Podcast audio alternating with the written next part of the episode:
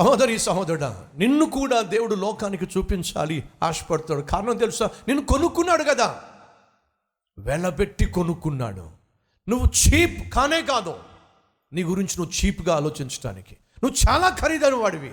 You are too expensive ఎంత ఖరీదో తెలుసా? నువ్వు ఎంత ఖరీదైన వాడివో తెలుసా? ఖరీదైన దానివో నువ్వు తెలుసా? దేవుడు నిన్ను కొనుక్కోవాలి అని ఆశించినప్పుడు తన కుమారుణ్ణి అమ్ముకోవాల్సి వచ్చింది. తన కుమారుణ్ణి అప్పగిస్తే తప్ప దేవుడు నిన్ను కొనుక్కోలేకపోయాడు. అంత ఖరీదైనటువంటి వ్యక్తి నువ్వు. ఎంత చీప్గా ఎలా జీవిస్తావు? అంత ఖరీదైనటువంటి వ్యక్తివి ఎందుకని అంత చీప్గా ఆలోచిస్తావు? చీప్గా ప్రవర్తిస్తావు. చీప్గా మాట్లాడతావు. చీప్గా జీవిస్తావు. యు టూ ఎక్స్పెన్సివ్ ఫ్రెండ్ చీప్గా మాట్లాడడానికి వీల్లేదు. ఒక కారు ఖరీదైన కారు అనుకోండి ఎలా పడితే అలా తోలుతారంటారా?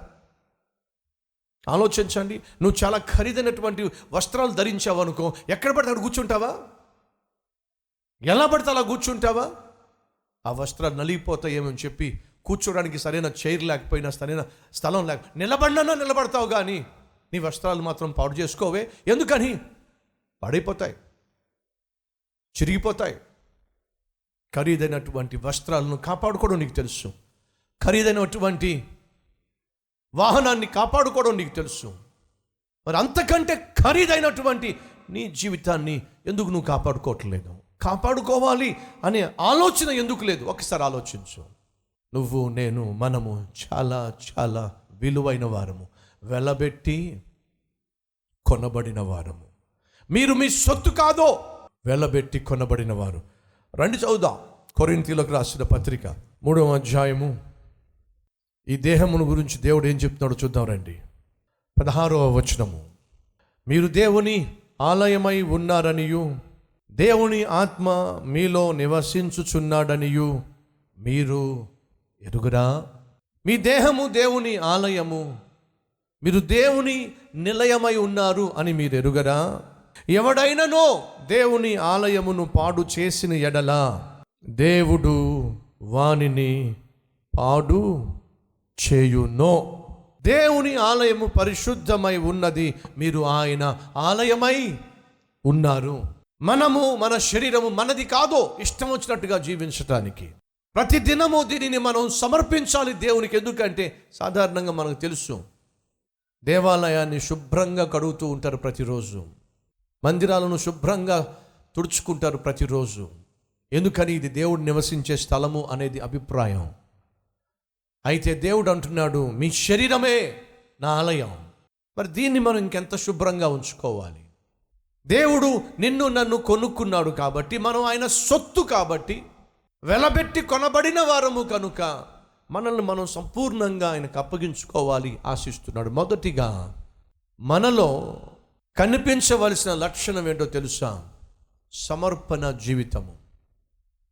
ఈరోజు నువ్వు ఆశించినటువంటి రూపులో షేపులో అనగా ఆత్మీయతలో నువ్వు లేకుండా ఉన్నావంటే దేవుడు నిన్ను ఈ లోకానికి ఒక పనికి వచ్చే వ్యక్తిగా చూపించలేకపోతున్నాడంటే నువ్వు మొదటిగా నువ్వు దేవునికి సమర్పించుకోవాల్సిన విధంగా నువ్వు ఇంకా సమర్పించుకోవాలా?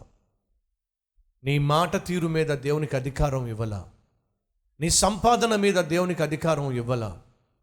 బిల్లి సండే అనుకుంటా తను బాప్తిజం తీసుకుంటున్న సమయంలో అందరూ ఏం చేస్తారు? బాప్తిజం సమయంలో విలువైన వస్తువులను పక్కన పెడతాను. అతడు తన పర్సును పాకెట్లో పెట్టుకుంటే అది బయటకు కని ఎత్తుగా కనిపిస్తూ ఉండే. ఏమిటి పర్స్? తీసేసే తడిచిపోతే డబ్బులు. లేదు అది కూడా బాప్తిజం తీసుకోవాలి. ఎందుకని? నేను నా దేవునికి అర్పించుకుంటున్నప్పుడు నేను నన్ను మాత్రమే కాదు నాకున్న సంపాదనను కూడా నా దేవునికి అప్పగించేస్తున్నాను. ఇక నేను నా సొత్తు కాదు నేను వెలబట్టి కొనబడిన వాడిని ఐ బిలాంగ్ టు గాడ్ ఇక సర్వాధికారము. నా మీద నా దేవునికే ఉంది. నాకు లేనే లేదు. ఇది సమర్పణ జీవితము.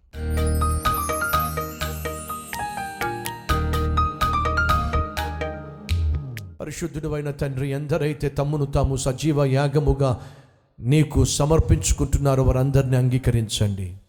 నువ్వు ఎంత విలువ పెట్టి వెలపెట్టి వారిని కొనుక్కున్నావో వారు బహు ఖరీదైనటువంటి వారు అనే సత్యాన్ని గ్రహించులాగున సహాయం చేయండి.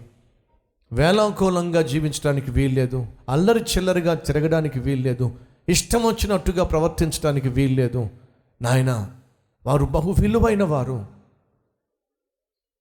నీ చేతుల్లో పడిన తర్వాత మాటి మాటికి తమ జీవితాలను లాగేసుకోవడానికి వీల్లేదు. ఈ సత్యము గ్రహించి ప్రతి ఒక్కరూ నాయన ఈ రోజు నుంచి నీ చిత్తమే నా చిత్తము నీ ఇష్టమే నా ఇష్టం అని తమ్మును తాము నీకు అప్పగించుకుంటుంటుండగా ఒక్కొక్కరిని నాయన అద్భుతమైన సాక్షులుగా నీ బిడ్డలుగా లోకానికి చూపించి నిన్ను నీవు ఘనపరచుకోమని ఏసునామం పేరట వేడుకుంటున్నాం తండ్రి. ఆమెన్.